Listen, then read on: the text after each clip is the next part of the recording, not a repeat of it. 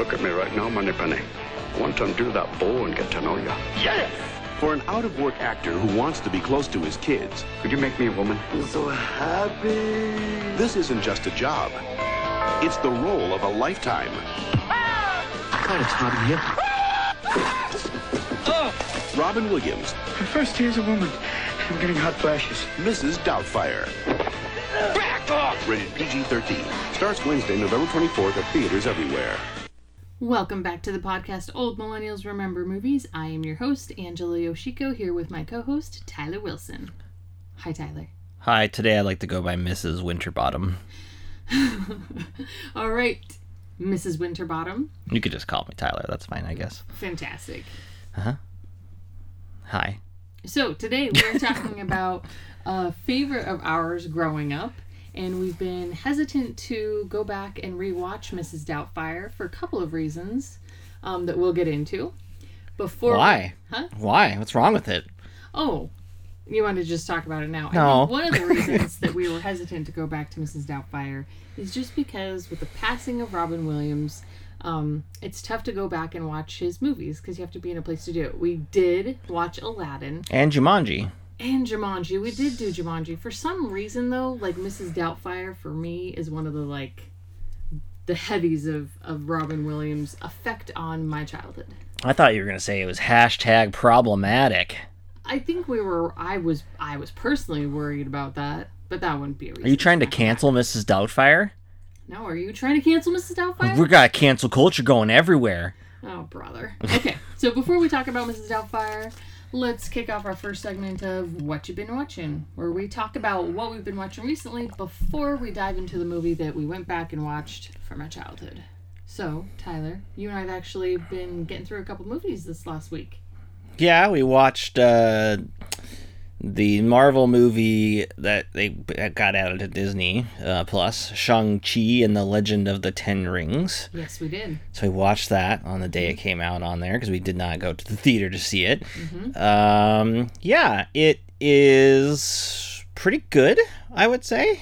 Yeah, my experience was so typically before I commit to watching a movie with you, Mm-hmm. you give me my choices, I watch the trailers, I get the vibe, and then I pick one.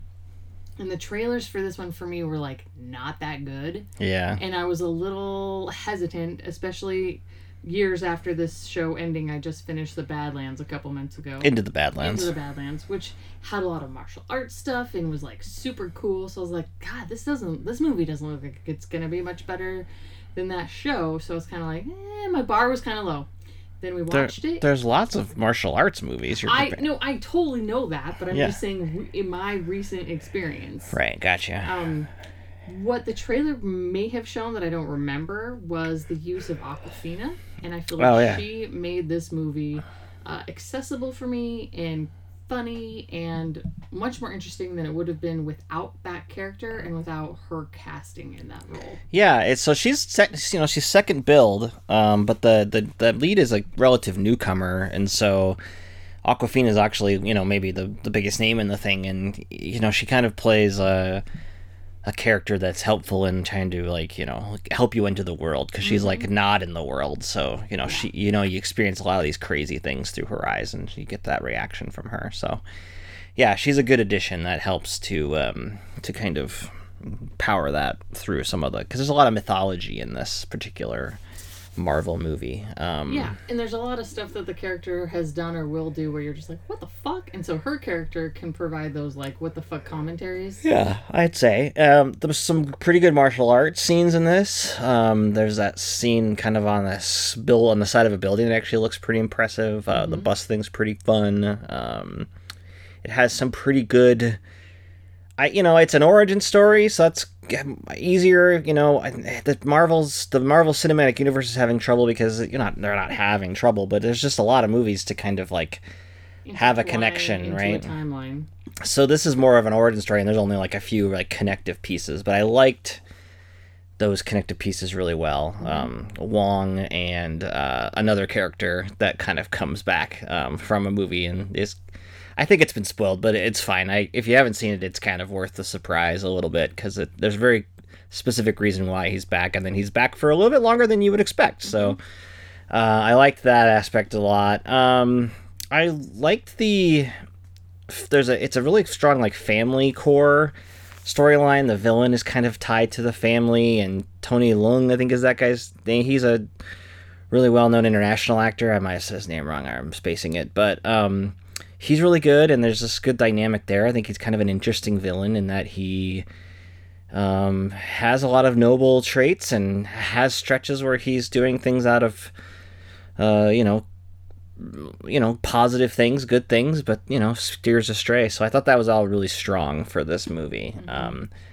you know, the, you know, it, it, I liked it better than Black Widow. I liked Black Widow up until a point. Um, this also has like a big, loud finale. You kind of liked probably the finale more than I did. Yeah, and I liked the finale of this one better than Black the finale of Black Widow. Yeah, I mean it, it, it makes sense. It's different. I mean it's not it's not like the same kind of thing. It's just it's very it goes from being a not so huge CGI movie to a pretty huge CGI movie. So, True, yeah. um, you know, that's not my favorite, but uh, you know, it was good. It was a I thought it was overall very solid, solid entry into the the movies. I thought better than the Black Widow movie, mostly because I think the Black Widow movie is actually pretty good until about the last half hour, and then it's like, eh, but um, yeah, so it's good. We haven't watched Eternals. That's the one that's kind of apparently divisive, but see, that was made by Chloe Zhao, who I that was my she made my favorite movie last year, Nomadland. So you know, I'd like to see that, but it sounds like it's a an odd uh, mix of her sensibility with the Marvel sensibility, from what I've heard. But hey,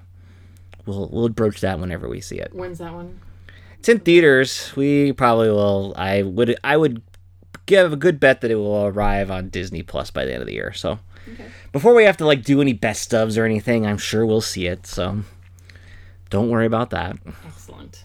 Uh, so that was Shang- Shang-Chi. Um, what else did we watch? We watched Red Notice. Yeah, Red Notice with Dwayne Johnson, The Rock, and Ryan Reynolds and Gal Gadot.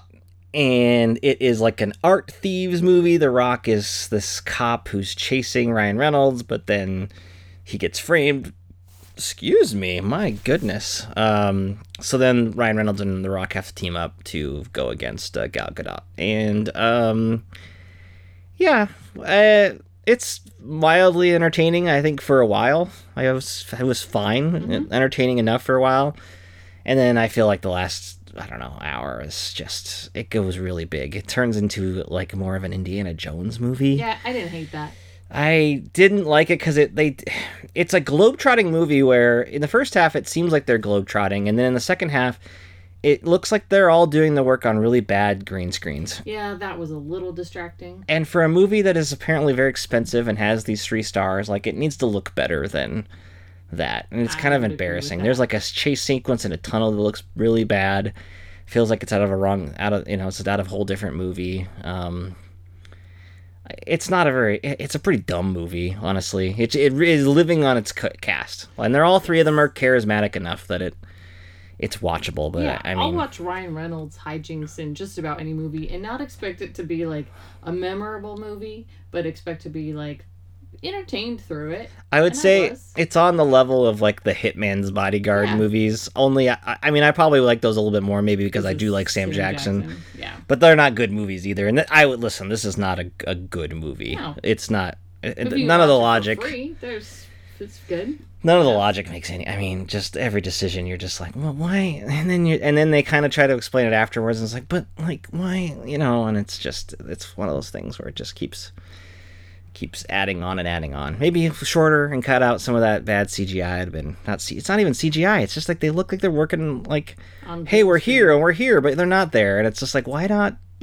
What did you guys like? Did you have to film on a studio because of the because of COVID when you're finishing it? What happened here? Yeah, why didn't you hop on over to the Mandalorian studio? Or just yeah, change it so you don't have to be in front of like an idyllic location. Like it doesn't matter. Like the one at the end. Like there's a scene at the end where they're in front of a famous landmark, and it's like just shoot that in an alley somewhere and then do a, a wide shot later of like the real place. Like don't put them in front of it if you're not going to be there. Yeah, it looks, it looks bad and mm-hmm. it's just like whatever. I mean those are minor quibbles but the movie itself is kind of silly so. That's on netflix. Red notice. Yeah. The next one we watched um, was home sweet home alone. Yeah. Home sweet home alone. As uh, uh, maybe our one or two listeners know we're big. Uh, we've we have a lengthy episode on the original Home Alone. We have an, a, a similarly lengthy episode on Home Alone 2 Lost in New York. So, you know, we're a Home Alone family. Mm-hmm. Uh, so we watched this new one on Disney Plus. Um, the trailer for it is atrocious. And so I have a feeling that a lot of people did not watch it. Yeah. Um, What's funny about this is we didn't watch the trailer first. You made a couple negative comments, and our 10 year old heard them. And then when we were like, we're going to watch Home Sweet Home Alone, she was like, no way, that looks terrible. That's not going to be as good as the other one. I like that she is like defensive of the first of the first one. Yeah, she's um, Home Alone OG all the way. So yeah, I mean, this is a this is it, this movie was a lot weirder than I thought it was going to be, in that it does this thing. Mm-hmm. Even in the first scene, it does this. You are introduced to not the kid, not his family, but the people who will be the bank robbers. Mm-hmm uh, Ellie Kemper and Rob Delaney, funny people. I think they're trying really hard on this, and they do occasionally come across funny. But they are sympathetic. They are about to lose their home. They're like good people. They have their own kids. And that's interesting. And then we meet the kid, and the kid is kind of a little shithead. Not totally, though. He, they're going to like. I feel like you were getting extra irritated by him, and he wasn't as bad as you were, as what. No, but okay. Listen, Number one, he it he the right this first scene is like he's whining to his mom. Fine, that's told just like Kevin, right? They they're rich and they stop at this house because he has to go pee. So his mom is they st- it's Archie Yates from Jojo Rabbit, like the friend in Jojo Rabbit, the mm-hmm. kid who's he's really funny in that movie. Mm-hmm. But um, they stop at the open house where they're selling their house, and like right away he's rummaging through the house where he shouldn't be. He insults the Rob Delaney character, makes fun of him and then like makes a comment about this doll, which is important because the doll is going to save their house, right? And then like asks for you know, and he gets in like a little fight, a little tiff with Rob Delaney, and he's kind of being a turd about it. He's being a little sassy, mouthy kind of kid. And then what the movie ends up doing is that it it it sets its entire premise on the fact that those burglar, the people, Rob Delaney and Ellie Kemper, believe that he stole this doll when he was there, and the, sh- the movie makes it look like he does. Mm-hmm. So the movie itself is also positing that he's a shitbag. Like right off the bat, it wants you, even though you kind of like know, obviously there's something, there's more to it, right? And he's supposed to be the hero.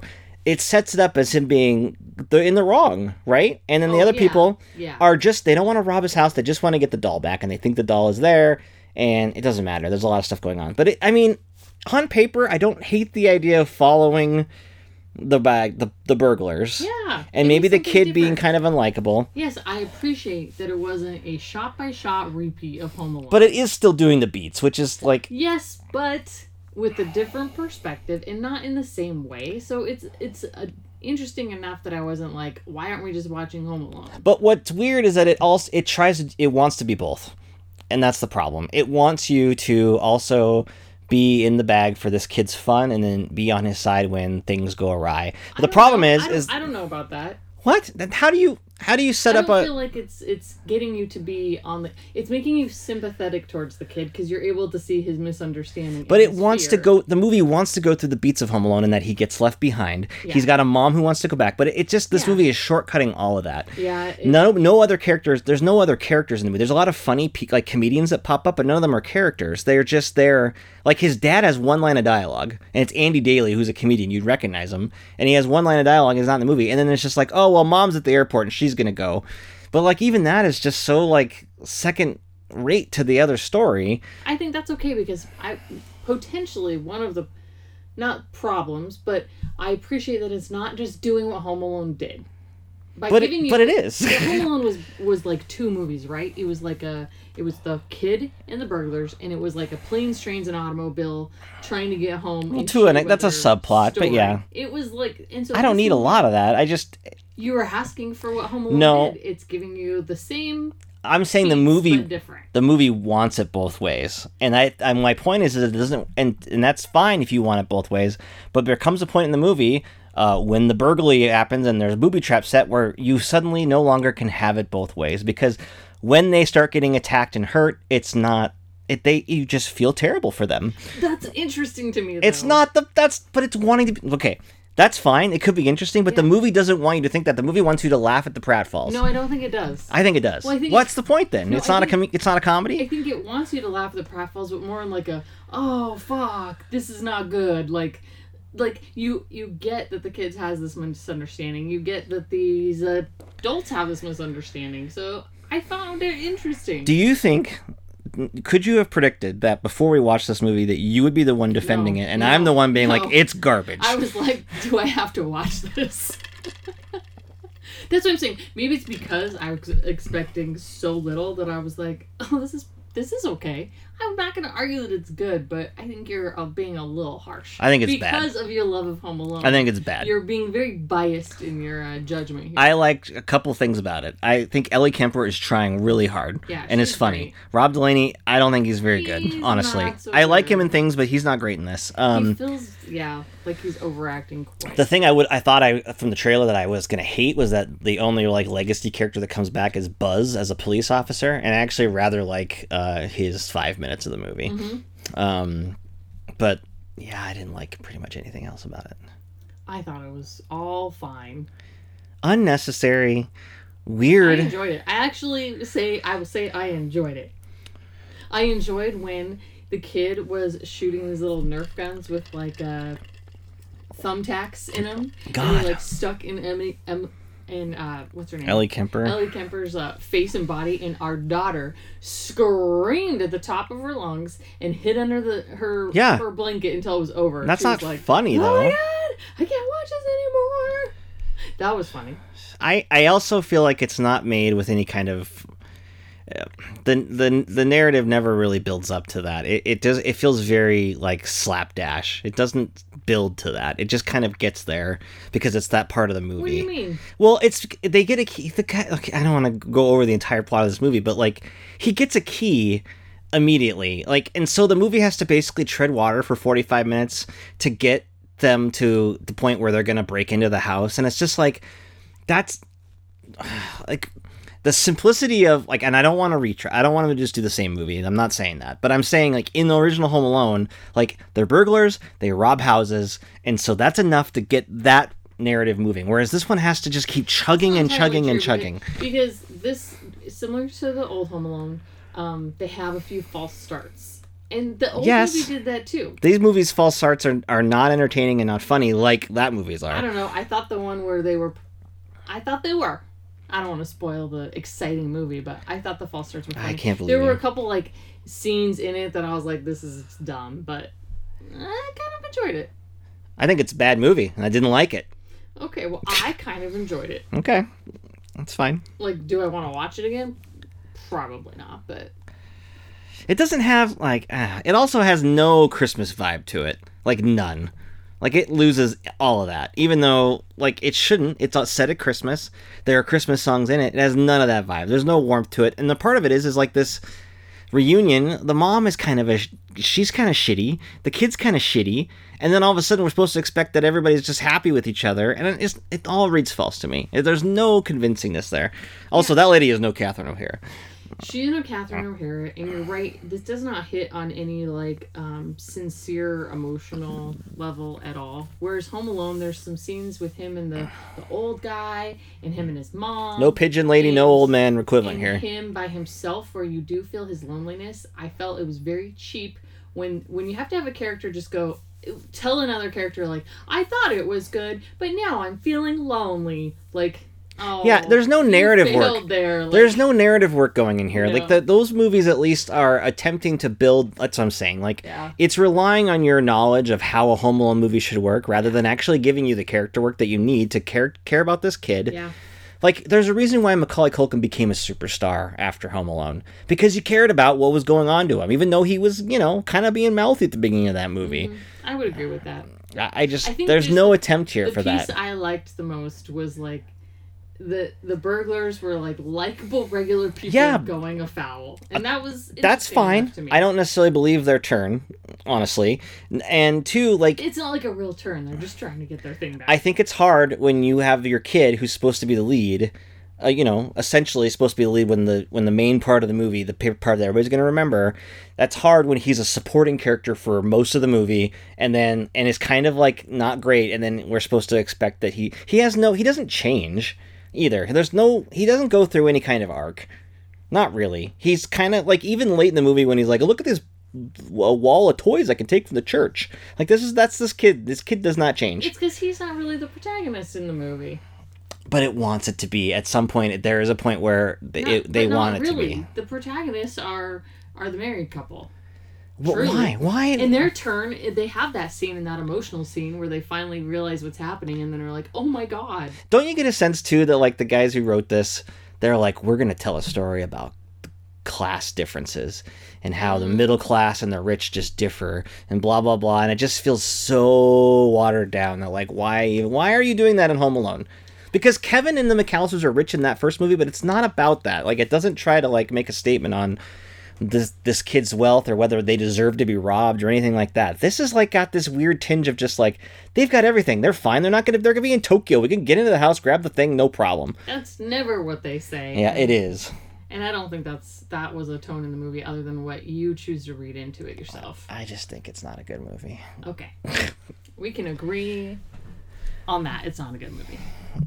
I just liked it a little more than you. Yeah. Okay, well that's enough of that. Um, another thing that you watched was No Time to Die, So the I- latest James Bond movie. I watched the other ones. I think I talked about on the previous episode, the last Daniel Craig ones, and so this got available to rent. I watched it. Um, it's good. it's like you know, it, it's it's two hours and forty five minutes. Uh, too long. I have an Rami Al- uh, Rami Malek allergy, and he's the villain. oh, so, right He's not. I mean, luckily, like a lot of these movies, the villain is not in that much of the movie.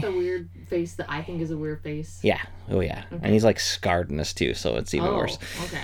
Uh, yeah, he's not. See, he's in like the first scene, and then he's gone for an hour and a half, so that's good. Um, it's it's long. Um, but I oh, it's much. It's, it's imp- but big improvement on Spectre. I like what it does in the ending, and I think that that's controversial Okay. because of what because of what happens. But I think that they pull that off pretty well. Um, I don't think there's anything particularly memorable about the action or anything like that. Um, there's a great uh, Ana de Armas comes in for like a one little scene. She's from like Knives Out. She was with David Daniel Craig in that. She was the main uh, character basically in Knives Out, the housekeeper who Oh yeah, yeah, yeah. she comes in and she's like this other agent, right? And she's just um it's it's great. Like that's a great just sequence between her and him and they have like real chem like she, he has a, a, a romantic lead a long term in the movie that's not her. She's only in this like 15 minute stretch, but it's like the best stretch. She's great and you, you want to see more of that and Cool. uh, but the rest of it, it it was good. I didn't I I think it's like the third best of the Daniel Craig movies. Is there an Adele song in it? No, it's Well, Billie Eilish does the uh, opening song. Is it good? Yeah, it's a good song. It's not Sky. I mean, Skyfall is a banger. You can't beat that. But yeah, I mean, my rank of Daniel Craig goes uh, Skyfall, Casino Royale, No Time to Die, uh, Spectre, Quantum of Solace. But I don't like those last two very much. Spectre is a little bit better on second. Uh, Spectre's a little bit better in your mind after watching No Time to Die because it does have a little connective tissue and tries to make use of all that movie. Like Christoph Waltz comes back briefly to kind of put a bow on that a little bit better. So I think that stuff works better. So it kind of makes Spectre a little bit better because it like smooths out some of the problems there. But It's really hard in my brain to keep these uh, James Bond movies and Minority Report. And I know it's been over for a while. Minority Report. I mean, not Minority Report. Uh, Mission Impossible Oh yeah, and uh, Bourne Identity. Like in my mind, all those movies scrambled together, and I cannot remember like which and where. So I was just gonna say, which one was the one where Daniel Craig's jumping in and out of like flights uh, in a in like an old building, and it's really cool. it's Casino Royale. That's- Or is it a Bourne Identity movie? Well, Casino Royale, there's some parkourage Yes, in that that- movie, so that's Casino Royale, and that I, that movie probably has the best action of all of his. That's what's weird. I mean, I think the Mission Impossible movies, unfortunately, have kind of outshone the Bond movies in terms of like staging like n- unique action, things that are memorable.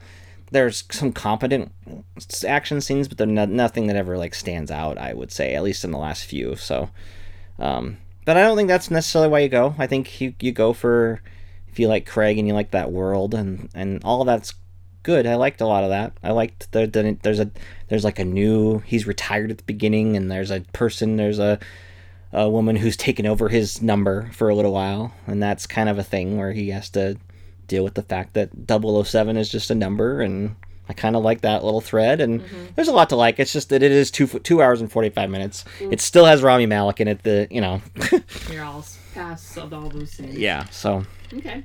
The other thing that you've been uh, spending a lot of your time on is playing a new uh, video game.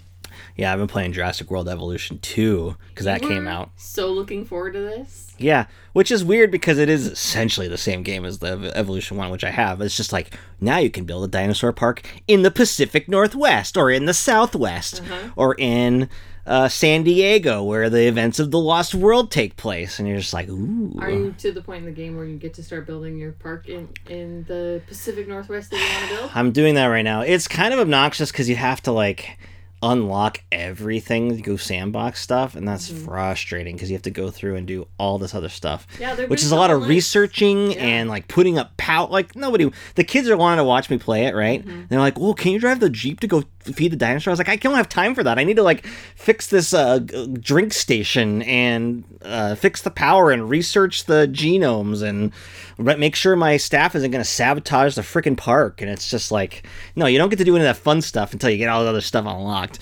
So no, I mean I've got like I mean I could just turn on Jurassic World Evolution one. I have everything unlocked over there. But um there's the dinosaurs do more things in this one. Like they have, what? they have they have more behaviors. Like they jump. Well, they just Yeah. like they interact with each other and they like fight differently and better and you can make them look a little different. So Mm-hmm. that's cool. And there's water dinosaurs now, which was not in the last game. So yeah, I got to get all that unlocked. It's a pain in the ass. It's fun, but it's a pain in the ass. Nerd. Dinosaurs. All right, so today, here's what we've been watching Shang-Chi on Disney. Disney Plus. Song Shang-Chi and the Legend of Ten Rings. Uh, watch it. Red Notice on Netflix. Netflix. Watch it if you like Ryan Reynolds and The Rock. Uh, Home Sweet Home Alone. Watch it so you can complain about how great or wonderful it is and compare it to the old one. It sucks. If you have kids in the age of like I don't know, Even our kids, 12. not one of those kids. Now maybe they're they've been swayed, but not one of those kids would said that they liked it more than the other one. So I'm just saying, and it's got the newness to it, and they still thought the other one. Did you ask that question? Yeah, I don't think so. They like the other one better. And then No Time to Die, which is watchable somewhere. Rent, you can rent it now. rent. Yep. And then uh, go play some Jurassic World I mean, two or whatever you're doing. Jurassic World Evolution two. Okay. All right, so that wraps up what we've been watching. Let's move into the prime time movie, Mrs. Doubtfire. This probably was a primetime movie on NBC for a mini a year during Thanksgiving, I would guess. Oh yeah. Right? Yeah. Because it was a big hit. This was a ma- this was a smash hit Okay. film. Before we talk about what we remember, we're gonna do some high stats first, Okay. or do we, we usually do the other thing? I don't first? know. All right, some high stats. Let's level set what we're talking about here. Um, Mrs. Doubtfire was released on November 24th, 1993. Classic uh, Thanksgiving weekend. Yeah. It has a running time of 120 minutes. Yeah, it's long. That is long. It's doing a lot. I mean, it's it's a dom- this is what's weird. It's a domestic drama, and then like with Robin Williams hijinks slapped on top of it. So it's Yeah. like there's a lot you have to get through. Yeah. Okay. It had a budget of 25 million Mm-hmm. and boxed an incredible 441 million. Worldwide. I assume. Okay, yeah, it's good. It made a lot of money. It is uh, based on a book, which I can talk about. Yes, you can. Let's Um, talk about some other high stats. 'Kay. It's based on a book. It is. Um, it is directed by Chris Columbus. For uh, past episodes, you might remember him from uh, uh, Home Alone Uh-huh. and Home Alone 2 Uh-huh. and Harry Potter 1 and Harry Potter 2 Uh-huh. and he made other movies. But that I mean, we've talked a lot about Christopher Columbus movies. Chris Columbus. Okay. Christopher Columbus. Okay. Um, it was written by, um, yeah, so based upon the book Alias Madame Doubtfire Yep. by Anne Fine. Yep. And then the screenplay um, was by Randy Singer and Leslie Dixon. And I think there's a story about that. Okay. And I think the story is basically, I, I think Randy had the first go at it. Mhm. Um, or me, I need to look at the names. But it's, they had the screenplay.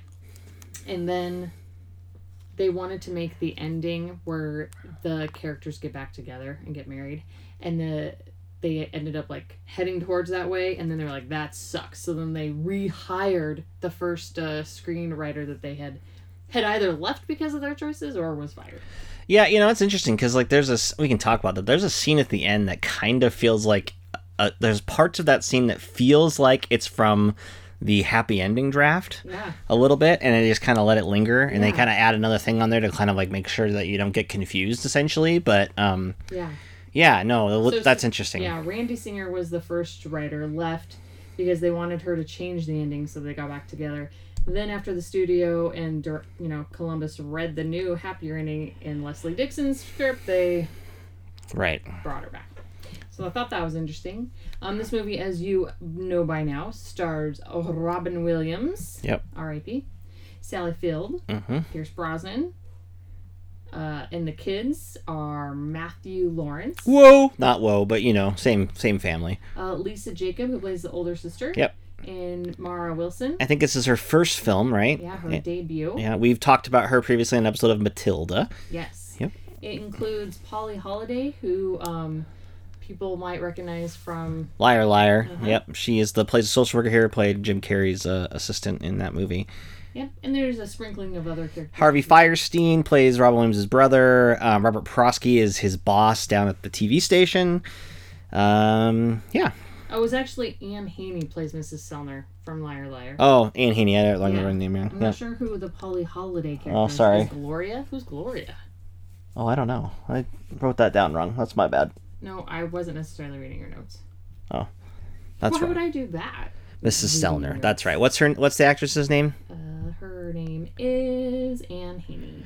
Yeah. So yeah, she's from Liar Liar. Got it. Okay. Yep. No, I I think I did write that name down wrong. Oh, But sorry. you did. You failed me, Tyler. Yeah, I was looking at the wrong thing. Well, both their I was Russian. on IMDb are tiny and. I didn't even look at that, and I was uh, Russian, so Who is Gloria in the movie? I need to know this. Gloria. I don't get it. Is that the grandma? Oh yeah, She's in like one scene. Maybe yeah, maybe it's the grandma. Okay, that's enough high stats for now. Oh well, well, I will say. Well, we'll get into the, the. Actually, I can talk about the book, but after what you remember, that'll Okay. help. So What do you remember? That's where we sit down before we rewatch the movie and see what in the world we can remember. yeah. I hadn't seen this since childhood. Mm-hmm. I don't think so. Here's what I remember. Okay. Robin Williams, R.A.P., is a terrible husband to Sally Field, so they are splitting up. He has to move out, find a new place to live, find a new job, so he decides to apply to be his ex's housekeeper, which apparently also includes nanny duties. Yeah. I remember like being confused by that because she's like, "I'm hiring a housekeeper," And chef. and then I was like, "House? Since when does housekeeper include like cooking and taking care of children?" And making food. I know. It's a lot. Um, he does the full old lady transition with a realistic. Whoa, whoa, whoa. Transition? Or do you mean like a transformation for the movie? He's not transitioning, is he? No, I don't Okay. mean like in the official Okay. medical term. Got it. Um, mask, dress, false teeth, breasts, and an old lady British accent. Yeah. Um, he intrudes on his ex's new relationship with Pierce Brosnan. The older kid finds out. I can't remember how it ends, but I feel like this movie is likely problematic on several levels. Could be. So that's what We I could talk about we that. rewatched it. All right. Did you remember? This is what I remember. I said Robin Williams is a man child, and his wife Sally Field is sick of him. So they divorce, and Robin gets screwed in the custody battle. But it turns out the judge was right because he's a monster posing as an old woman who tries to murder Pierce Brosnan with allergies. I love seeing this as a kid and remember more than one theater experience because of that Robin Williams Aladdin heat. Also, Tobias tried this tactic on Arrested Development, and the family obviously knew, but they let him keep up the ruse anyway. Yeah. Mrs. Bot- what'd you call her? I think it's Mrs. Winterbottom, but I could be wrong. Okay, so you mentioned that you read the novel? Yeah, so like I said, this was like I remember seeing this movie a couple different times in the theater because it was like my family. I think it wasn't just me. We were like Robin Williams heads, right? Sure, yeah. Aladdin was big for me, so we were just like, yeah, Robin Williams is where we got to see this right. Any reading Robin Williams movie, right? Mm-hmm. Um, and so I remember seeing it and really liking it, obviously. And then this was a period when I was just like reading a lot of, um, you know, books. And I- oddly, it was like I, I, this could be wrong, but I remember getting this book from like the Scholastic book order and thinking like, oh, this is gonna be sweet. Because I remember I would get some of these. I would get like those adaptations. You know, they would be like the novelization of the movie. And I think that's where this came from, and maybe not because it's because when you read it, my memory of the book is that it's not very kid friendly. Um, but what I do remember most about it is like getting it, and it's a pretty thick book for like you know a kid to read in 1993. 75. Not that I mean it's pretty short for a book, but um, for a kid, Published in 1987.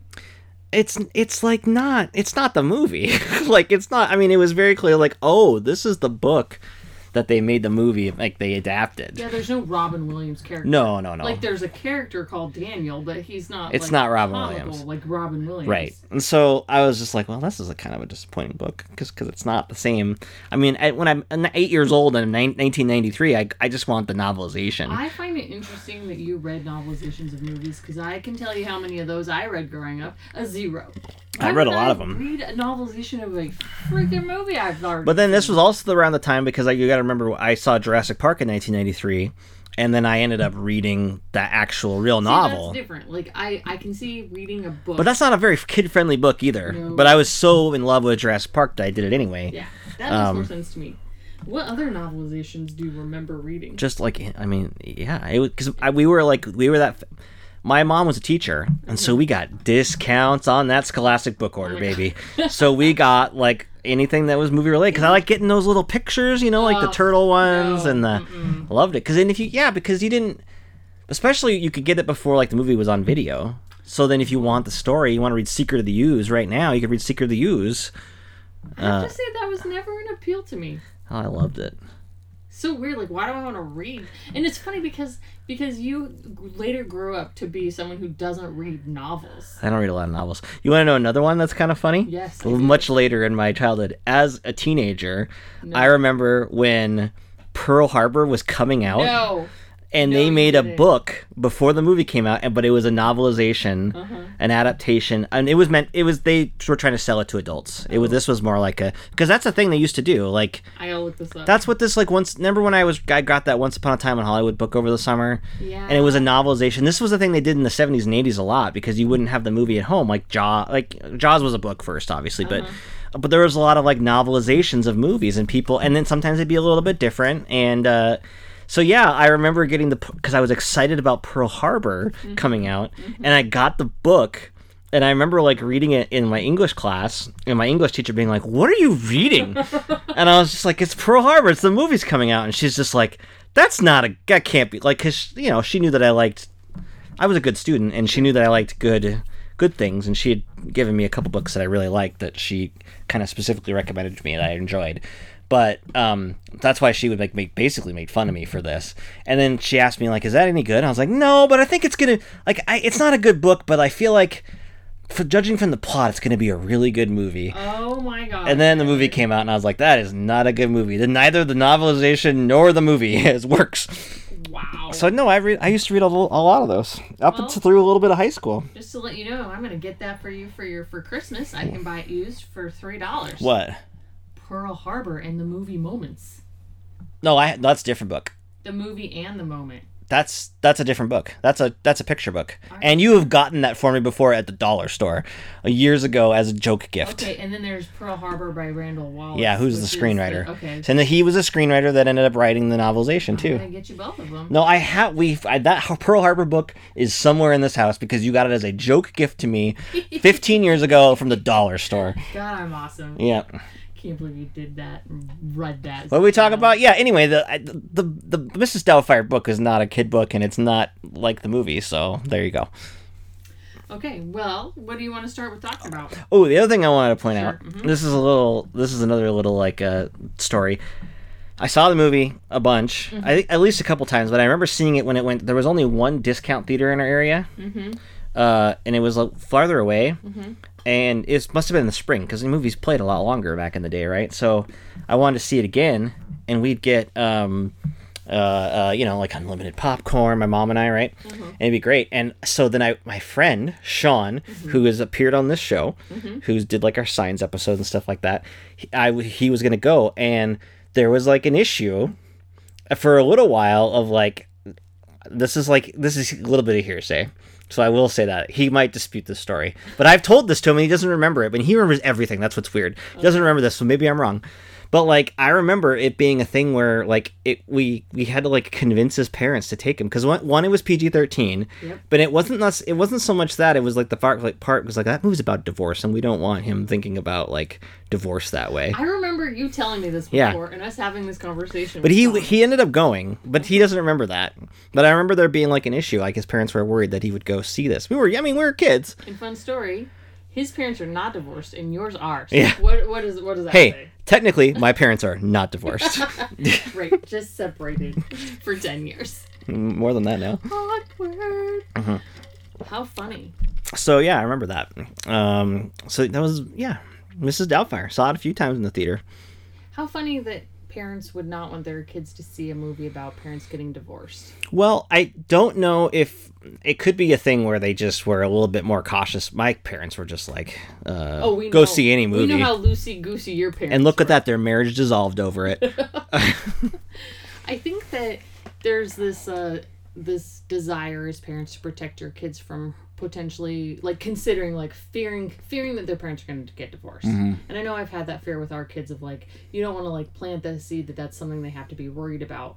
But at that time, I feel like a lot of our friends, actually not a lot of my personal friends, but like acquaintances, parents were going through divorce and I think this movie came out at a perfect time for a lot of us old millennials whose parents were getting divorced. in a lot of respects, I think this movie is not the hit that it is if it's not confronting that more head on. I feel like it is. I think it touched on something a little bit, and it wasn't just like Robin Williams' heat. I feel like the story was mm-hmm. something that seemed relevant, and it was kind of a. St- I mean, there's been divorce stories before, separation stories, but not not pitched in a comedy form, not kind of like you know, it's a comedy, but there's like it's giving you this other stuff under the undercurrent a little bit. Like you're not necessarily walking in for divorce drama, but you're getting it, and so mm-hmm. I think that that kind of served as a, a cultural focal point in in some way. So it is interesting watching it as an adult now versus as a child because it's almost two movies for me. It's mm-hmm. almost watching it as a kid was very like, oh, that mom's like a bitch and she's mean and she's like against Robin Williams and she's the villain in my mind as a child watching this. And like Robin Williams is funny and he's great and this is hilarious and I love him and and now watching it as an adult I'm like, oh, this is like about a, two real people and a messy divorce and and a desperate dad and I see it's all I'm seeing it from a very different perspective. I remember. I remember seeing the movie and not thinking like I wanted them to get back together. I was not mad at Sally Field. There are so I think that, that that it does a good job for the most part. There is a scene that I do not like of her that she's pitched way too harsh. Mm-hmm. And it, it's basically when they bring up the idea of him like t- taking care of them after school and it's when she goes and visits her apart his apartment. And she's just overly she's been late she's already she's been late twice. She's kind of being overly nasty to him and then she's like no there's no way i'm gonna let you like watch them blah blah blah. And so that's the scene where she's pitched it's it, it feels different. She doesn't feel like the same character. And i get that there's people that there's you know when you're in a divorce situation you're i think that those there are probably ebbs and flows of that right Yes, where you're very critical and harsh versus understanding and empathetic. in fact, like you know, the movie Marriage Story that came out a couple years ago, that movie has like extreme highs and lows when it comes to like Adam Driver and ScarJo going at each other, right? Yes. And so I think that's there. It's just that in this movie, it definitely feels like it's a point in the movie where, and I get the the logical point of it, the narrative aspect is like, well, we need to put Robin Williams in a position where he needs to be desperate to do something, mm-hmm. and so it's pitched a little bit so she's the bad guy, and I think it's because. Because like ultimately, what Robin Williams does in this movie is kind of like terrible. It's psychotic. yeah, But I do think the movie didn't do a great job with Sally Field's character, and this is probably just due to like writing of women in the 80s and 90s. Because some of the ways it sets her up to be the villain is um, in the beginning, you're introduced that she's a, a working mom. That's fine. Right. But then she, there's this like, now we don't know it's Pierce Brosnan at the time, but like this, oh, this guy's coming into town and he wants to see just you. And she lights up like she is Yep. excited. it's an ex. It's an ex of hers. Yeah, and then in the very next scene, not the very next scene, I think it, but you know, She comes home to this she party. Comes home, and then that's when she says. So it's like the timing of her like getting this news of like, oh, an ex who's interested in seeing me um, is coming into town, and I'm having this very frustrating experience. Now is when we're now is when we're gonna call this divorce. Situation. Yes, and I think that the movie is trying to make you be with Robin Williams Yes. because you his first scene is that he's quitting a job where he's a voice actor and the the animal that he's voicing is smoking a cigarette and he like pretends to gag and is terrible and he gets he essentially is told either do it right or leave the job so he quits and so you're mm-hmm. pitching him as like this noble guy who loves children right mm-hmm. and then the very next thing he's trying to have a fun party and then he's kicked so i mean you want to sympathize with him And from a kid's perspective, Right. you're like, this dad is fucking cool. Yeah. He's coming home. There's like a petting zoo that he's. They're dancing on the table. There's friends. There's music. This is like a kid's dream of how they want their parent to be. Mm-hmm. it's very intentional but the movie does like part of his growth is a scene later when he's playing Mrs. Doubtfire. He sits down with her and he hears all the reasons why she wanted to get divorced, and it's different and it's it's much more nuanced than that. And this was kind of like the last thread that kind of snapped, kind of thing. And so it, it's I think it's kind of a smart screenplay because it, Yeah. it is it wants you to be on his side it does. and then it you know there comes a point where you, you can't be at least a little bit you know what i mean It does, and then like- unfortunately there's there's i mean i think you can't be on his side like the fact that he gets his children taken away at the end is like absolutely justified it's it's like as a like so whoever was writing this screenplay was writing it as an adult and i think the perspective of a kid is so different because you don't like pick up on these like adult nuances of like Uh, of the terrible things that he's doing you're Right. just like Well- whoa she's not letting him have custody but visitation once a week when she legit says that he's a good dad because he's a little bit of a slacker like that seems really unfair in the beginning it does yeah and she doesn't say shit. She just lets that go. Like, fine, one day a week of visitation with my kids after 14 years of him being a good dad seems fair. Like, that's where I'm like, oh, she's kind of terrible. But again i think the movie wants you to do that so that you can feel justified for in him. liking him to be to pose as a woman Yeah. to, there's only, yeah, to be justified to go to those. to infiltrate your your old home, lie to your children, especially like the, what's considerable. I mean, even when the other older two kids find out, the whole point is like, don't tell your sister; she'll freak out because they they're all, all aware that like this is emotionally damaging to have like someone who is not this person turn into somebody trust, else. Who's gaining your trust, who's telling you things, assuming. Well, yeah, there's an being easy. R-rated version of this that he's a predator. You know what I mean? And this is like his, you know, that's that's that's the thing, and that's what's tricky about this, right? And it's Yeah. Robin Williams, and it's funny, and that's what makes it work as a movie. But like, if you think about it for five seconds, you're just like, oh God, no, this you should not see his children. He is a psychopath. Like this is a psychotic behavior. Yeah. Um, I mean, really. And then, I mean, I, I kid, I, as a kid, I didn't pick up on that, but as a kid, I did know that, like, I doesn't he need to like go get in trouble for trying to poison Pierce Brosnan at that restaurant? Okay, that's another scene where Sally Field is kind of a terrible, is written kind of terribly. Okay, She is more pissed. I mean, granted, it's understandable, right? She is very upset with Robin Williams because it's the same scene she she discovers it's him, but she doesn't give a shit about Pierce Brosnan. She's just like, "Fuck you! I'm freaking out. We gotta go." Well, he Not saved like, him. Are you okay from being poisoned and almost choking? he's not poisoned. He he's got.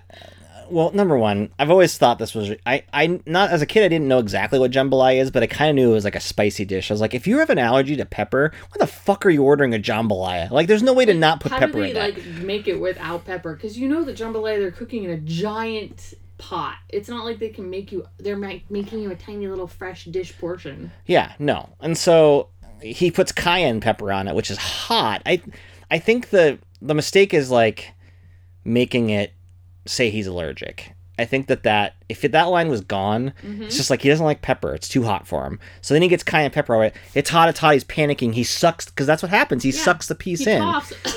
He's not like having an allergic reaction. He sucks the piece of food in. Yeah. And so that would be like that's an un, that's an accidental consequence of doing a shitty thing to somebody. But not and that's why he saves him and that's and then you know he immediately tries to save him and the and does save him. And so, you know, he knows that that was a bad thing to do and he, the line of like, "Oh my god, I killed the bastard" is a pretty funny line. um and he and he, you know, he takes care of it. But like I think that that with the fact that he heard allergy is just like, well, you're going to give him that that's like attempted murder. Yeah, like premeditated. yeah Yeah. so that's where the line it goes a little bit too far but um yeah so But I think you're right. They had to write Sally Field's character in a way to justify his insane actions. i want to jump to this now because we're already talking about it because the last scene which is the con- little bit not the it's not the last last scene but it's a scene after everything's gone bad and he's lost his kids and he has gotten a a show because th- through the course of the events at the restaurant, he, you know, inadvertently pitches the TV producer as like Mrs. Doubtfire is the new host of your TV program, right? Mm, It's fun for kids and educational and has Robin Williams like voices and stuff like that. Which is weird that he likes the pitch, by the way, because like they're wanting to replace this old man with dinosaurs, who's Mm-hmm. also like an old man. It's like, why would you come in with a pitch of like I'm an old woman? Who... I know. As soon as he said it, I was like, nobody wants to watch this old lady. And when you see the finished product, you kind of see how it would be because he, you know, he's she's not. She's calming but also funny, Yeah, and there's a puppet too. and there's funny jokes. Right. It still has this like this uh energy of being like calming but not sleepy. So it's got a little Mister Rogers kind of feel to it, but more Right. fun with some funny jokes. But anyway, the scene I'm talking about is that she, you know, after they see that he's doing this, Sally Field sees that they're doing the show. She goes down to the TV station and they have a kind of big talk. And what's weird is that um, it's a little bit weird because it's like this scene where he kind of lashes out. Actually, he's like, "He took my children away from me." he has a very understandable reaction. But also, like, well, you kind of did it to yourself. Like, Well, because she's trying, she's saying something nice, and then he's just like, "Well, like what the fuck?" I don't know. I didn't feel like it was. You thought it was a like an unrealistic conversation. no, I thought it was realistic. I just think that like this is where this movie has this this tough time of just trying to make him. If it's anybody but Robin Williams, it's just like it doesn't work because. Yeah. because you're just like, why? You can't be mad. You were posing as a? Like a posing as a whole other person and lying. Yeah, I think that somehow the screenplay does that scene and their earlier scene where you feel for both of them as they're just starting to bite at each other and snap at each other. It's well, it's And good then- at. It's actually really good performances by both of them in both those scenes. Sally Field's just like, okay, that's enough. Like, I don't want to do this. Yeah. I don't want to keep. Obviously, you and I are never gonna fucking Right. get along.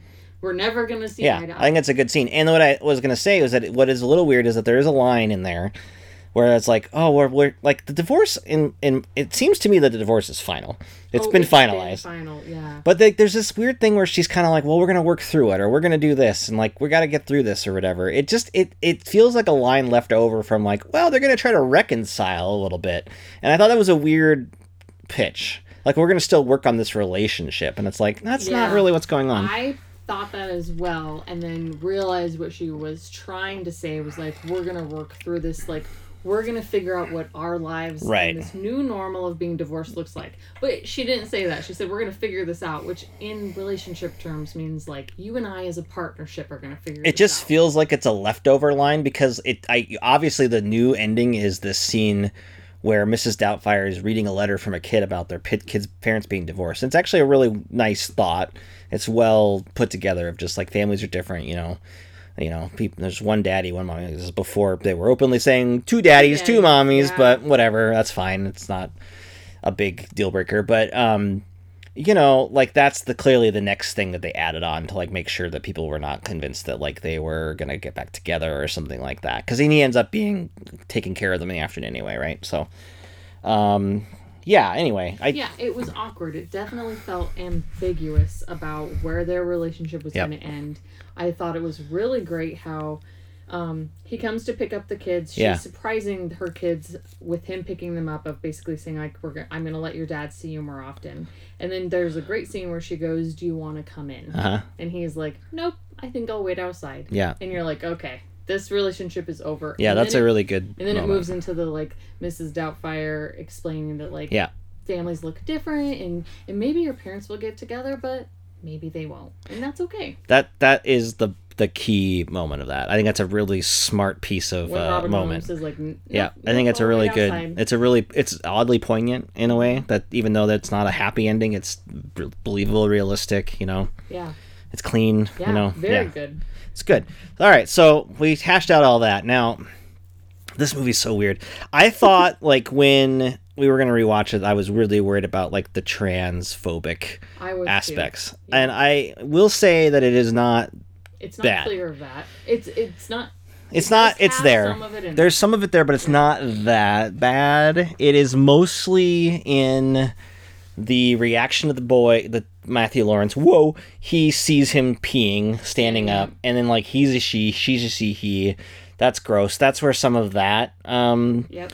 That's where it feels the worst because it's just like, And also, yeah, um, at the end when the judge is giving his sentence of like your behavior is like deviant, it's he could be just saying that because you've tricked people and you've gone into. Well, he's fooling your children. I, I kind of buy that it's harmful to your kid to to pretend you're not yourself and then you're being Yes, somebody but, else. Like the word deviant tied to Yeah. transgender stuff is pretty triggering. Like that's Yeah, yeah, you yeah. know, so that part too. So, I mean, I think the saving grace of that is that there's, they're, it's they're brief. It is very much of its time. Um, I don't think that there's harm intended. It's mostly just like the the kids freaking out, and that's kind of where the easy joke is because that's for that kind of joke is very prominent in the '90s and stuff like that. I mean, Ace Ventura is a year later with a whole climax set around this, right? Um, so I didn't think it was too bad, and then I, I think it, the movie is pretty clear about him not. They're not trying to say that he is. This is tr- tr- purely a way to fool them into spending time with his kids. Yeah, it's And not so it's not pitched- on transgender stuff. At It's all. not a pitched in that way, which I think is important for it to kind of endure without being really horribly outdated. Mm-hmm. That's one thing. Now, the couple positives is that there are, you know, his brother is Harvey Fierstein, who's like openly out, and he's he does, you know, the, the does he's a makeup artist, and so they they him and his partner are the ones who do that. He refers to them as like aunt, uncle and aunt, which is a little weird, but um, otherwise treats them as you know not in a in a homophobic no way. commentary on that at all. No, it's good. And so that I mean that's there and then um you know I had another thought about all this. Yeah, thinking back to movies I saw in the '90s, I don't remember ha- see, having movies with a lot of like openly gay characters. Well, it's not it's it's really not prevalent. I mean, the, Robert Williams will do The Birdcage which is another year later mm-hmm. and that is a, you know, a big hit, which is great and it, it, it kind of opens that up a little bit more and makes it a little bit more I mean, not common, but it was a good opportunity for that. So, it was nice that that's not an issue here, um, especially since we're. I mean, I, I just thought this thing was going to be really I know. indelicate. I know. Even when I wrote what I remembered, I was like, I'm sure this is fucking. I mean, even the bat. I just remember like, oh, he's going into the restaurant to change clothes and be up, and, and people are going to see him, and of, it's all kind of just played for comedy, and it's funny. I mean, it would be funny. You, you're in a woman, like you're in a men's room, and all of a sudden you see an old woman walk out. You're like, well, that's a little weird. That you're a little bit surprised by that. That's fine, you know. Like, and and so especially when you thought you saw a, a, a man go in, Mm-hmm. and to see them like a completely person, completely different person come through. Um, there's also that scene where he has like that bodysuit and he's like changing and he freaks out the kids. Um, Well, that bodysuit was is is chilling in a way because it's very. It's not like it has like visual. There's no like nipples on it or like pubic hair. Yeah. but it's definitely the shape of an old lady where it's got like saggy boobs Yeah. and like this like saggy tummy. It's like. I think it good. diffuses that too because the kids go, "Oh, sick!" It would be kind of frightening, but then like they when he drops the mask, they immediately start laughing at him a bunch, which I think is pretty good because then Yeah. it's just back to like, "Oh, this guy's a joke," right? Oh yeah. Um, so I think that that is, um, you know, and here's the thing, like we have a long, there's a, this is a long Hollywood history of like drag, you know, toot, toot, you know, all the eh, eh, white chicks, you know, like we've been doing this kind of thing for a while, and I, I it, now it is getting more out of fashion, but people, you know, still cross dress and and are you know drag queens and stuff like that. I, I I, that's just that this movie's not doing any of that, and so I appreciate that it's not trying to make any commentary on that. It is only about him. This is the best way that he can fool them into thinking he's not him, So he could get more time right? with his kids. So it's not pitched in a, in a way that is harm, like trying to be harmful. Yeah. I think that inadvertently it has a few trouble spots, but for 1993, not bad. Yes. Definitely holds up like more than say like what Ace Ventura does at the end. yes. You know, so Um, a couple scenes I enjoyed was um, he gets on the bus after his shift. oh yeah, and there's like an old guy bus driver who basically casually hits on her the first time and it's very subtly very too. subtly and Yeah. very aggressively another time and what i like about that is that you get to see like a man's experience of being a woman and and within no time at all Yeah. is sexualized objectified and hit on by some dude even though she's playing like an old lady Like, Yeah. even at that age like women are not safe from just being fucking preyed upon oh she gets someone who's trying to steal her purse He beats I her. Yeah, he beats on him. yeah I, so I kind of appreciated that like uh Yeah, he you know he makes comments about um you know the heels and stuff like that, which is pretty easy. But I did like that scene with the the bus driver. To add a fairness, I did write another like old a joke that didn't fit was like when he calls to do, he changes the phone number on her ad. So he's making all these fake calls to make it seem like all the people applicants are bad. And one of his voices is like, "Well, I don't work with the males because I used to be one." and then she yeah. freaks out and hangs up. Um, I mean, it's a funny voice, but that so just out of fairness, like I'm not like trying to sugarcoat some of the obvious things that were going on in here that weren't great, but it, it's fairly subdued, which is what I was saying. Yes. Um, yeah. a couple things. Her name is Euphegenia. He's he's very bad at making up names. You, yeah, he has to look at a, a, a newspaper article to figure out doubt fire because it's like, Like- please doubt the fire was responsible for Yeah. damage. You think he would be better prepared? Well, yeah, he knew he was that he was gonna call and do the right voice at that time. Like, have your story going. Yeah. But he's a riffer, you know. He riffs. That's what he, He does. does, He riffs yeah. at the social worker. Does a bunch of voices there. He riffs even when he's doing the costuming. Clearly, he's got a little ADHD. Not good at planning ahead. One thing that I was questioning uh, was that when he does this makeover scene, which I I remember just Mm-hmm. thinking was so funny, even though even when I was a kid I didn't really understand the references. Mm-hmm. He does a few different looks, including um, Barbra Streisand, and she does he does "Rain on My Parade" Mm-hmm. uh, from Funny Girl, which is great, especially now because I've actually I knew the song, but I f- finally watched Funny Girl Mm-hmm. like within the last year. Um, but then he also did like the Matchmaker, Matchmaker, Make Me a Match from Fiddler on the Roof with the, and I love how they break into song Yes. just in that moment. I, as you pointed out, I'm not sure if the character that he's playing is wholly appropriate. He's definitely doing a voice. It's very like pitched as like a Okay. stereotypical Jewish yeah, I woman. was like, is this anti-Semitic? Yeah. Because it starts off with um, his brother handing him a prosthetic for a large nose. Yes. And right off the bat, there, I'm like, I don't like where this is headed. yeah. Well, but Bar- I mean, Barbra Streisand's nose is a little larger, and he does that, and that's clearly Barbra. And I was trying to think, is like, is this a character from Fiddler on the Roof? And I just don't And I think it is. I think it is the Okay. mom. I think it's just an intention to be an homage to I think so too. a person, a- Yeah. a specific person, and not a people. If that makes sense. Mm-hmm. Um, but I mean, that's the thing. Like, this is this is an interesting thing that we're talking about Mm-hmm. Uh, we're talking about comedy and how, especially Robin Williams was just like in his stand up and then in his performances. I mean, it's just rapid, rapid, rapid. I mean, he's a genius, just Yes. a comedic genius, and he would do anything that came to his head. He did voices that came to your head, and like a lot of that stuff is not what a lot of comedians would do nowadays. And I don't even know if a comedian like that is like in that pitch or even like even how Jim Carrey was Jim Carrey for a while. I don't know if this culture is we have that and we would even tolerate that now anymore. You know what I mean? What mean? Well, I just don't think we. It, it's not. It's not in fashion as a comedy style. I guess To do impressions? rapid fire, manic impressions, tons of energy rolling around. I mean, once you know Jim Carrey goes more dramatic. Once Robin Williams kind of Robin Williams never stopped doing this, obviously, um, but he mixed a lot of dramatic roles in too.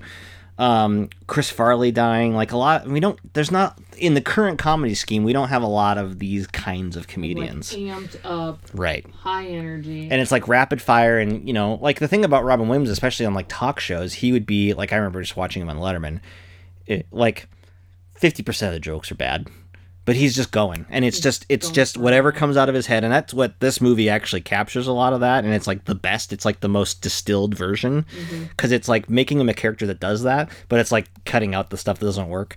And that it was always in my But I felt like all the ones when he was doing it with the so- the social worker, Yeah. uh, did not all hit. Well, that's the thing, but it was it was very much like that. That was very much Robin Williams. That was like a that was a late night appearance of Robin Williams because it would just go go go go go, and some of it wouldn't work, but you just win. You you win. You'd win. You'd be won over anyway because it's just like, well, I mean, how how do you jump between those five things in that amount of time? You know, like how does your brain work? And it's just Yeah. impressive in that regard.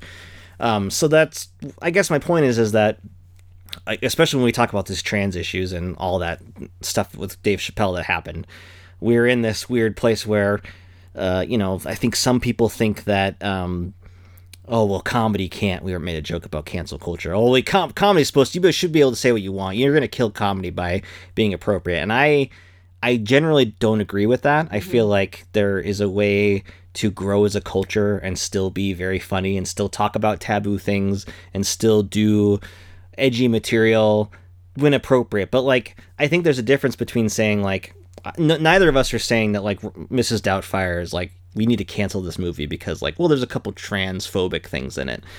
There is. It shouldn't be there. If it was made now, it wouldn't be there. But like uh, of its time, it's there. You have to accept it, and it's the intent's not bad, and there's lots of other elements to it that's positive and funny, and we can have these things and not cancel it and pretend like it doesn't exist. Yes, and you can. you're- It can be both. You Yes. can have both elements. You can. It, comedy doesn't have to get like safe. Like that's not. That's not what it Yes. is. Like it, and you can have conversations. Yeah. And say, "Oh man, we're you can't say that today," or "That was totally not cool that he said that." right. And you can have that commentary and still enjoy the movie. and, and this is what I would say about the Dave Chappelle thing. I have not watched that special, and for me, it's like, well, if he wants to do that special and it's funny to him and it's funny to his people or his his fans, um, that's fine. It's just like what you do after that and say like, well, okay, this is what I did. You know, maybe I wouldn't do it again, or maybe I know something now. And they and I so I, I don't really have an opinion on that until I know what he does. Now I've seen what he said, and I think some of that is a little disappointing. But I'm not gonna. I haven't watched the special, so it's hard for me to say like, well, he was in the wrong. But I'm just saying like you can do things. It's just like whether you whether you it evolves, whether you get to one point to the next, whether it's it's harmful. And I don't and in any way I don't think Mrs. Doubtfire is trying to be harmful. I just think it when it does that, it's going for an easy joke that's culturally at the time in 1993 easy. yeah, and I don't think comedy should be this protective space where you're protected from being held accountable for being hateful or racist. Well, right, and that's what I'm saying. And I don't think, think lot that of people in comedy think they should that it's like free speech and you can't you can't criticize me. No, I can. I can think you're not funny and I can choose not to listen to you and I can criticize you. You can say whatever the fuck you want. Yeah. And I can not pay and fire you and never go to one of your Well, that's shows. what I think we, we bring this up, and that like okay, well, there's a couple parts of Mrs. Doubtfire where we cringe, and you're just like, well, I don't like, and you have to kind of explain because our kids watch this movie with us, and we're like, well, that's not a great thought, and we have to kind of like say like, this is what this is what was said at the time. This is not how we approach this now, you know. And what I what I think is a saving grace of this movie is that it's never about the fact that he's a woman. He could it could be uh, a, an old man caretaker and it would be the same movie essentially other than like his boobs starting on fire or like it's not the it's not the gender of what he's doing that's it's only a disguise mm-hmm. essentially right mm-hmm. so i think that that's how the movie kind of is able to endure away from its like potential trouble areas of being like a movie about a guy who's dressing up as a woman and fooling his kids so um, we've talked a lot about a lot of serious topics here. I did want to like at least land and finish on the fact that even to this day, our kids that's what's fascinating. Our kids didn't like laugh a bunch in this movie when they watched it. Yeah, I would agree with that. But I think a lot of that is they're not number one, they're not used to a comic energy like Robin Williams. They definitely don't understand the references that he's doing. no, like when he's running through the different voices, And I didn't either when I was younger. I still don't know half of them. Like I wouldn't know half of them, right? I knew I knew a little bit because of Animaniacs and Tiny Toon Adventures. Always like bring these voices in. And you'd be like, "Who's that supposed to be?" And you Yeah. kind of figure this out. We're kind of away from that too, um, so they're not used to that kind of thing. But to me, like what I think, um, this is a really great Robin Williams performance. He's he's really funny. Uh, it is like pure energy. It's it's joyful, but it's also got this tinge of sadness, and you got a tinge of a guy who's very flawed. And I don't think the movie is necessarily letting him off the hook for being his bad behavior. Nope. Um, I mean, it, it does a little bit. I mean, it does a little bit at the end because he ends up with his kids, right? But I mean, it's pretty. I mean, it. it I. It's a very nuanced. And this is what he was always really great at. Um, because even early in his career, he would mix in these dramatic movies, and this is a movie where he's very funny, but you also believe him as a person too, even though he's doing this ridiculous thing. Yes, where some of the other actors of his time, Yeah. let's say Chris Farley, for example, Mm-hmm. really, really good at the high energy stuff, and maybe don't always hit the, beats of like the the serious, like personal. Stuff. Yeah. Like Robin will, you can tell Robin Williams has a range of emotions and it can express them all very believably. Yeah, I think he he and, and Jim Carrey are uh, have proved well. Now Robin Williams is gone. Have they've you know they carved this thing where they could do uh, both these things. I I keep holding out hope that Adam Sandler is there because every now and again he shows you a little bit of that. Uncut Gems, Punch Drunk Love. You know he he can do. The thing about Adam Sandler is that it tends to be pitched in a version of an Adam Sandler comedic character. It's always like a version of that comedy character. Whereas Robin Williams was a real chameleon in a lot of things. I mean, he really could go. Um, I mean, he played serial killers, and uh, you know, he he was all over the place. I mean, and I think Jim Carrey does that too. So, um, yeah, I just think it's a, a a showcase of him as an actor, and you can see why he was such a big hit and why he was such a big star in '93. And it's sad. It's just that's the thing. I think we talked about this with Jumanji a little bit and Aladdin. It's just that, you know, especially the way he died. Um, you know, it's just that how could someone with so much energy and, and, and passion and you just you know you hear about that that's what makes it hard uh, and that's what makes it hard to kind of go back on his movies i think a little bit because you're just like wow that guy he- what a genius number one and just also like so much joy but also i mean you could see where the the darkness could be too yeah I think, you know, now as an adult, I've come to appreciate that people who are really strong comedic actors can go super low and super Yeah. serious. And you have to be able to get to that dark place, I think, as an actor and a comedian to really hit the high points of comedy. Mm-hmm. Like, because it's such like a tight balance between like tragedy and suffering and then like the comedic relief like he he can pull it off and being a comedic actor in my opinion is way harder than playing a serious actor Yeah. like people can play serious it's but but being able to like hit those high notes I just feel like Mrs. Dow. I mean, uh, everything else aside, I mean, this is the movie that you probably. It's one of five that you point to of like, that's Robin Williams at his comedic best. And then there's other ones where he's, you know, you, you know, you look at Good Will Hunting, you look at, you know, lots of his other dramatic roles, and you could say that's where he was the best at that. But this is like the pure, the and it's that and the bird, because the Birdcage was like a year after this. I mean, this is where he was just like on a streak, right?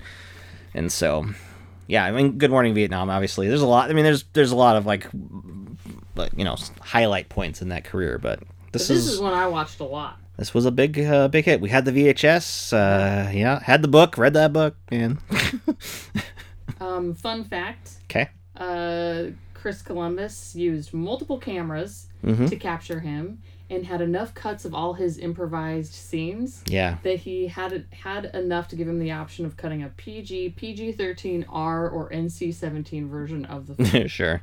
It's not, you know, it's mostly PG. There's some foul language, Mm-hmm. um, and I think the divorce in '93. I think that was maybe a maybe one of the reasons why it got a PG-13. Maybe Maybe not though. If he said he has an option of cutting a some of the language was, Yeah. um, you know, there. I guess, but Another thing Not too that much, we didn't talk about was um, a couple things. I liked how one stipulation of the author when she greenlit them to do the screenplay was that they not write the kids as like obnoxious twerps. They're not that, and I, I appreciate that. good. They almost on the brink of not being much of characters. I Yeah, guess they're like kind of low key. they're low key. I think it's it works well enough. Um, part of that is Mara Wilson like peak. I mean, she they just they found like a cute five year old and they were just like, look at this cute kid.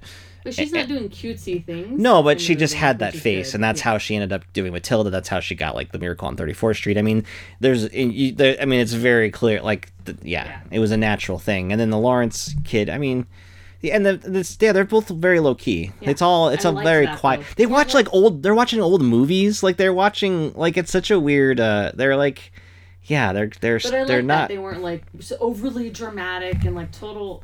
Anyway, I thought they were believable as kids. And then I also liked how uh, they didn't portray this Pierce Brosnan character as a villain. which I think at the time was not was a little bit surprising. Yeah. Um, I think that's very common now. Like these other new romantic, they're they're they're usually if they're pitched poorly, it's really annoying now because that's how big of a cliche it was. Yes. But in '93, I think it was not that, and you could see why he's very charming. You could see why you would hate him. Blah blah blah. I think that even when he hears him badmouth at the pool, he hears him badmouth the Daniel. Mm-hmm. He's very positive about Sally Field and he's how much he loves the kids mm-hmm. and he that's changed him and he just says like oh the guy's a loser and from his perspective I think you said like well from what he's heard he probably is a loser Yeah. you know like And just wait till he finds out. Yeah, and so like just the fact that he like yeah Chuck. I mean that's a, a great known in, improv line. The the, the Drive by fruit. yeah drive by fruiting. It's a run by fruiting. Yeah. Yeah. which is pretty amazing. But then like some of the other stuff that like some of the best scenes are some of the funniest scenes in the movie are. Well, I think the funniest scene in the movie, but other than that, is he's saying really horrible, inappropriate things to him as Mrs. Doubtfire. At the yeah. table, he says all this sex. Oh, he's got like a little. like oh like you're gonna you're gonna fuck her is what he's getting at. Yeah. But he says It's like you got a power tool. She's got a power tool in the bedroom, which I didn't understand at the time. Oh no! And uh, is, is That's why it's PG-13, by the way. Oh, probably. Kids were listening. I was like, I don't think you're. I don't think they're picking up on this. Yeah. Okay. Amazing, uh, an amazing riff of really horrible things to say to someone. Yes, I was.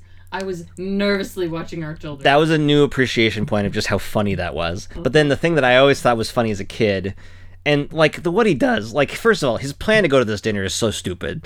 Oh, like, Oh, yeah. I mean, that's it's, it is a little annoying. I, it, To be fair to the movie, like it's just like you you cancel you, you don't go as Mrs. Doubtfire. You're sick. Because- There's a reason why you don't do yeah. this. If you're not remembering what we're talking about, he has a meeting with the head of this network to pitch his show. Yeah. And he's been invited to Sally Field's birthday dinner with Pierce Brosnan at the same restaurant at the same time. he gets pressured into going. It's like, no, bro, just say you're not going. You're an employee. You don't have to go. Number just two, say you are just sick. go and then Don't show up. Or even show up and then be like, "Oh, I don't feel good. I gotta go." No, but he goes back and forth, and then like he's hard drinking with the TV producer, and so After he which I never really like noticed before. He's After so he drunk, already failed at going back and forth in a previous scene. Yes. With the social worker. which is a very funny scene too. which you've learned now by now, Mrs. Doubtfire. This doesn't work.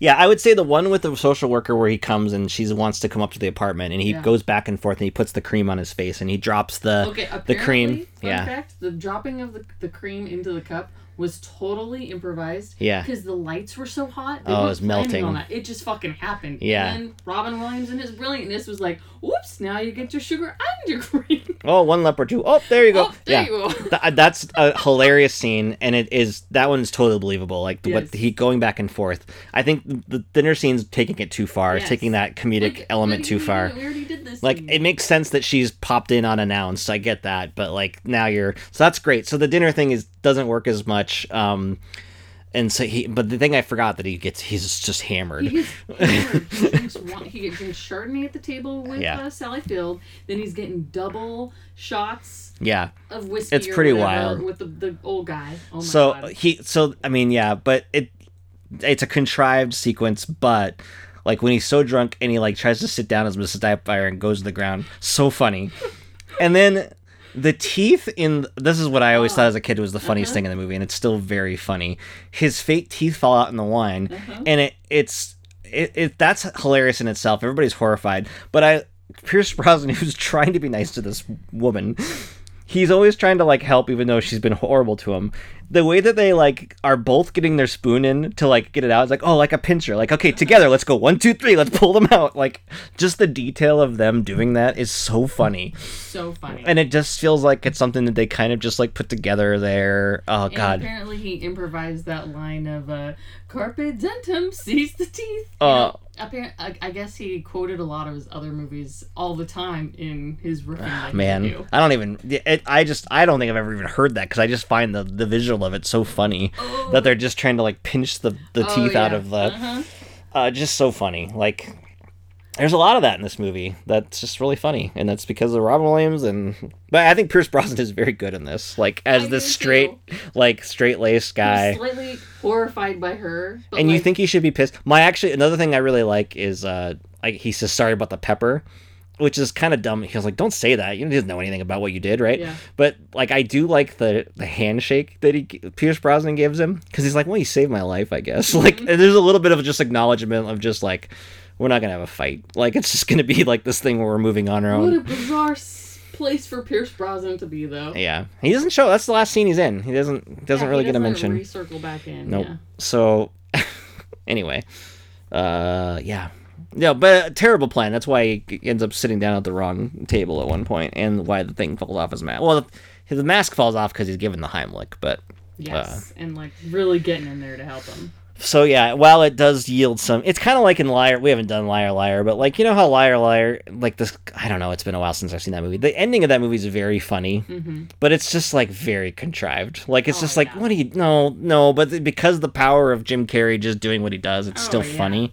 So it's like when you have a certain performer, you can kind of ride that past the point of believability. I think sometimes. So Yeah. Overall, I was pleasantly surprised on the rewatch. I wasn't as horrified as I thought I would be. I mean, it's on Disney Plus, though. Like, Yeah, Clearly it's anything well, with Disney. well, they don't put certain things on Disney. Actually, right about that. Um, it was like watching it differently as an adult. Mm-hmm. I actually appreciate it more now. Um, but then talking about it makes me feel very nostalgic for all the funny scenes. So Yeah. that feels very good. Um, the house in the movie that um, is it's shot at like all of this was shot in San Francisco. And you could tell it's Yeah. great. We were talking about Red Notice, not not Yeah. filming on location. This movie is like all filmed on And location. even the internal inside scenes they did, they went to a warehouse in San Francisco and, and filmed it there. Um, but she gives the address to Mrs. Doubtfire, twenty six forty. oh, it's the real address. It is the real address. People left house. a bunch of flowers there when Robin Williams passed away. Oh wow. Yeah, the other thing is like it's you know as you might expect, four hours of makeup. Uh, Oh, The the thing that is I I think is I think you must have known this as a kid, but it makes sense when you hear it. Is like that's not one mask that he was able to peel on and off. Right, that's for the joke, right? Yeah. But it was like I guess six different parts that he had to like have applied very specifically. So Yeah, as Um, a kid, yeah, I was like, that can't that can't just be. it's like wow, it looks really good. How does he just have that on his face? But uh, I'm pretty certain as a kid I was dumb enough to be like, that's a really good mask. Well, that's what's so weird too, because I mean, even it, that's what also stretches. It's like this idea that he's gonna go in the din- during dinner, like going back and forth between the like that's an hour of makeup. Doesn't work. Yeah, like that's so much makeup you're having to put on to make that a believable face. Like, Yeah, there's no the way. Hair where you have to and the taping of the and Mm-hmm. just the whole thing, Yeah. So, pretty funny. but yeah, Anyway, I love this movie, and I'm glad that I still love it after watching it again as an adult. yeah. Any final thoughts? No, I think we we talked about a lot of different stuff. I'm so, yeah, All went right. all over the place. Thanks for listening. Go watch Mrs. Doubtfire on Disney Plus. We, I didn't have to b- bust out my DVD of it. You did not. And we will talk at you another movie. Oh, What was that? that was the Miss Doubtfire voice. Oh, no dear. dear. Oh dear. Oh dear, he said deer like 100 and I think it- the count 101. 106 I thought is what I saw, yeah. but If you make that a drinking game, you're gonna be dead. he'd be as hammered as Robin Williams at the end of the movie. Okay, bye.